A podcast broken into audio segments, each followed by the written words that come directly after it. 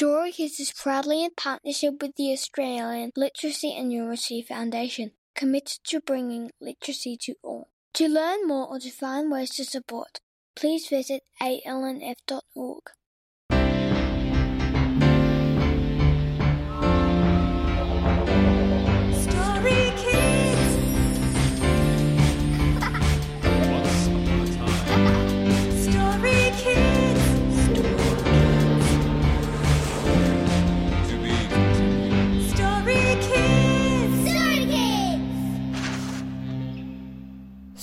Kids would like to acknowledge the traditional owners of country throughout Australia and recognise their continuing connection to land, water, and culture. We pay our respects to their elders, past, present, and emerging. Welcome to week five of season two of Story Kids, where we talk to young people about their original stories and bring them to life with amazing actors, music, and sound.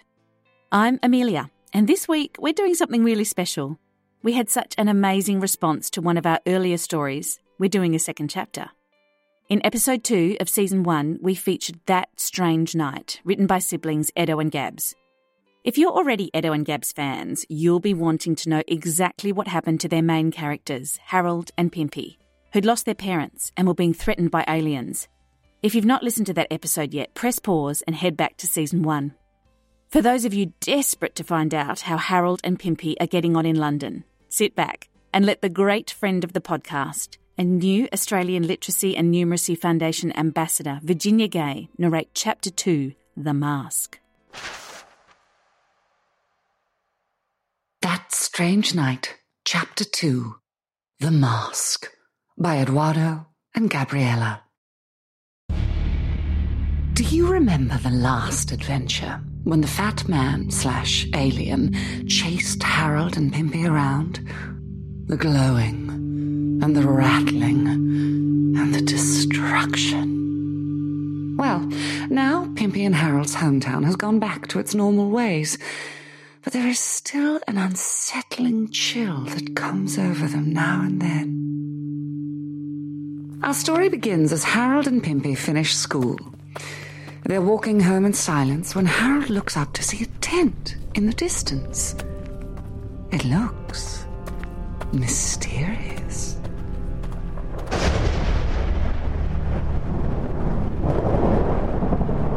Thunder and lightning struck just a few yards away. We'd better get moving, said Harold as they both sprinted to the tent. As they got closer, they started to tread carefully. They saw little swirly patterns printed onto the tent's canvas. Uh, hello? Anybody home? Pimpy squeaked. No reply. Silence. The only sound was from the rain. Okay, well, I'm starting to regret this, Harold said nervously. Hello? Still no reply. Pimpy pulled back the tent flap and got a waft of herbs and tea leaves and looked up to find a rather odd sight. Sitting in a meditating position was a frail old woman in a swirly t shirt. Hello? Are you? She whispered. Harold and Pimpy remained quiet. They both silently concluded that this woman was a witch. A bony hand grasped Pimpy. She thrust something into Pimpy's hands. It looked like a hat. No, it was a mask with binoculars attached. He shrieked and stared into the old lady's eyes, glowing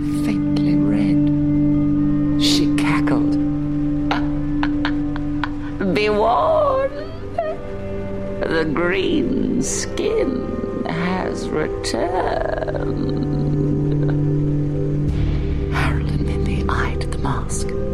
It had ancient symbols and marks covering the top and bottom edges, and horns on either side with black, pointy tips. Harold and Pimpy took the mask and ran into the damp night. Green skin, as if, said Harold. We know there are no aliens. That stuff is over. It's been years. That woman was nuts. Let's get back to our hut. I'm cold. The next day was sports day at school. The oval was packed, and something felt a bit off. Harold and Pimpy saw Coach Terry, who smiled while staring at them. Coach Terry never smiled. He would normally bark orders like a military sergeant. And if things weren't strange enough, they saw all of the kids in school doing perfect long jumps and perfect high jumps. Kids were jumping five meters into the air before landing on the other side of the pit with a light thud. The stands were full of people watching, which was unusual as well. Why? Because most kids had parents who had disappeared. Who were these people? Harold and Pimpy ran a couple of races and came dead last. But nobody laughed at them. Nobody called them names. Again. Weird. At the end of the day, a huge crowd gathered and awards were handed out. Thousands of people gathered on the oval, and then Harold and Pimpy's names were called out. They had won an award. The two walked up to the stage, and Pimpy handed Harold the mask. As Coach Terry announced their award, Harold felt the urge to put the mask on. He couldn't explain why. As the binoculars came down over his eyes, he saw the truth. The oval was filled with green skins. They were surrounded by aliens. And Coach Terry, well, he was the fat man slash alien that tried to kill them five years ago. They saw green arms with razor claws and a ragged cloth t shirt.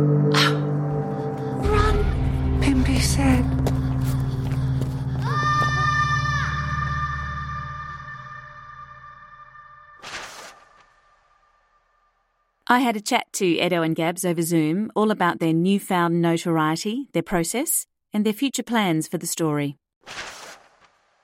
So, we haven't spoken to you guys in a little while, but we had such a great response to your last chapter uh, last season that we thought we've got to get these guys back and hear what happens to Harold and, and Pimpy.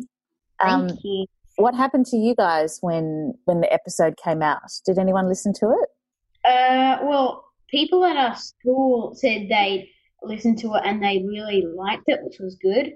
And yeah, our um our grandparents also listened to it, and yeah, they all really liked it, which was good. it went pretty well.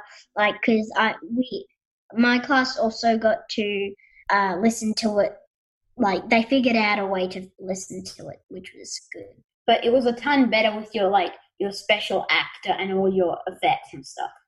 So, Hmm. I want to know where you got the idea for this next chapter. We did some dot points and thought like, you know, what was the first chapter about? Like, blah blah blah, and then and then we sort of got into action. I guess I don't know. That's sort of. I think it's just the dot points that helped a lot.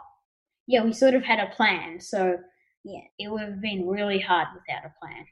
We sort of wanted it to make um, the feeling that everything had so- mostly gone back to normal, except it still felt a little bit off and strange. And then what had happened last time. Your first chapter had such a sensational start, didn't it? About the city of the uprooted and and all of that stuff. That was so amazing. And this chapter, I loved that you sort of caught us up a little bit with what had happened. Did you feel like it was important to do that? Well, I think it was a bit important because if if it just came out, I mean, it's been quite a few weeks since the last one came out. So I thought, well, we thought thought that it'd be good just to, I don't know, catch people up.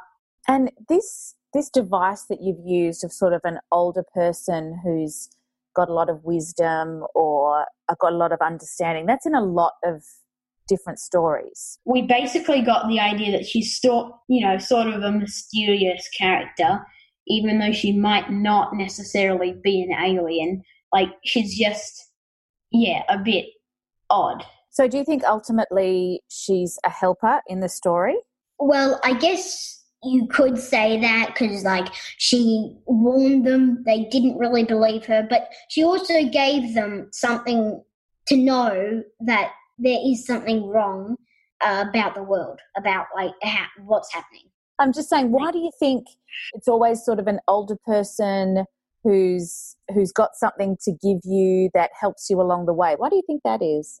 I don't know. It's just an old person, like they've experienced a lot uh, throughout their life. So we figured if they know a bit more, like they're just kids, so they don't know too much about it. So maybe old people have um, experienced a bit more. Do you have any idea about how long ultimately we should make it? How many chapters we're going to make this epic story? Oh, you mean like how many of these things? Oh, oh, um, Um, I thought okay. maybe since they're each roughly 500 words, Yeah. um, to make it all fit together, maybe, well, you know, it depends if how long you guys want to make it as well, but maybe like four or five? I'm going for twenty. What? Why? I, I expected a bit more. uh, Gabs, I love your enthusiasm and I hope we get to make 20 seasons of Story Kids. We'll get back to Edo and Gabs next season to see if Harold and Pimpy are able to outrun the Greenskins. Have you ever tried to extend one of your stories into a second chapter? It takes a lot of thinking and planning. Edo and Gabs use dot points to keep them on track, which is a great strategy. Tune in next week as our young writer Lily May tackles a fairy story performed by the wonderful Christine Anu. Make sure you subscribe so you don't miss any episodes. Story Kids was written and created by me, Amelia Christo, and Verity Hunt Ballard in partnership with the Australian Literacy and Numeracy Foundation. It's produced by Russell Goldsmith. Many thanks to our great friend Virginia Gay and our prolific authors Edo and Gabs. Until next week, thanks for listening, and remember, there are so many ways to be a story kid.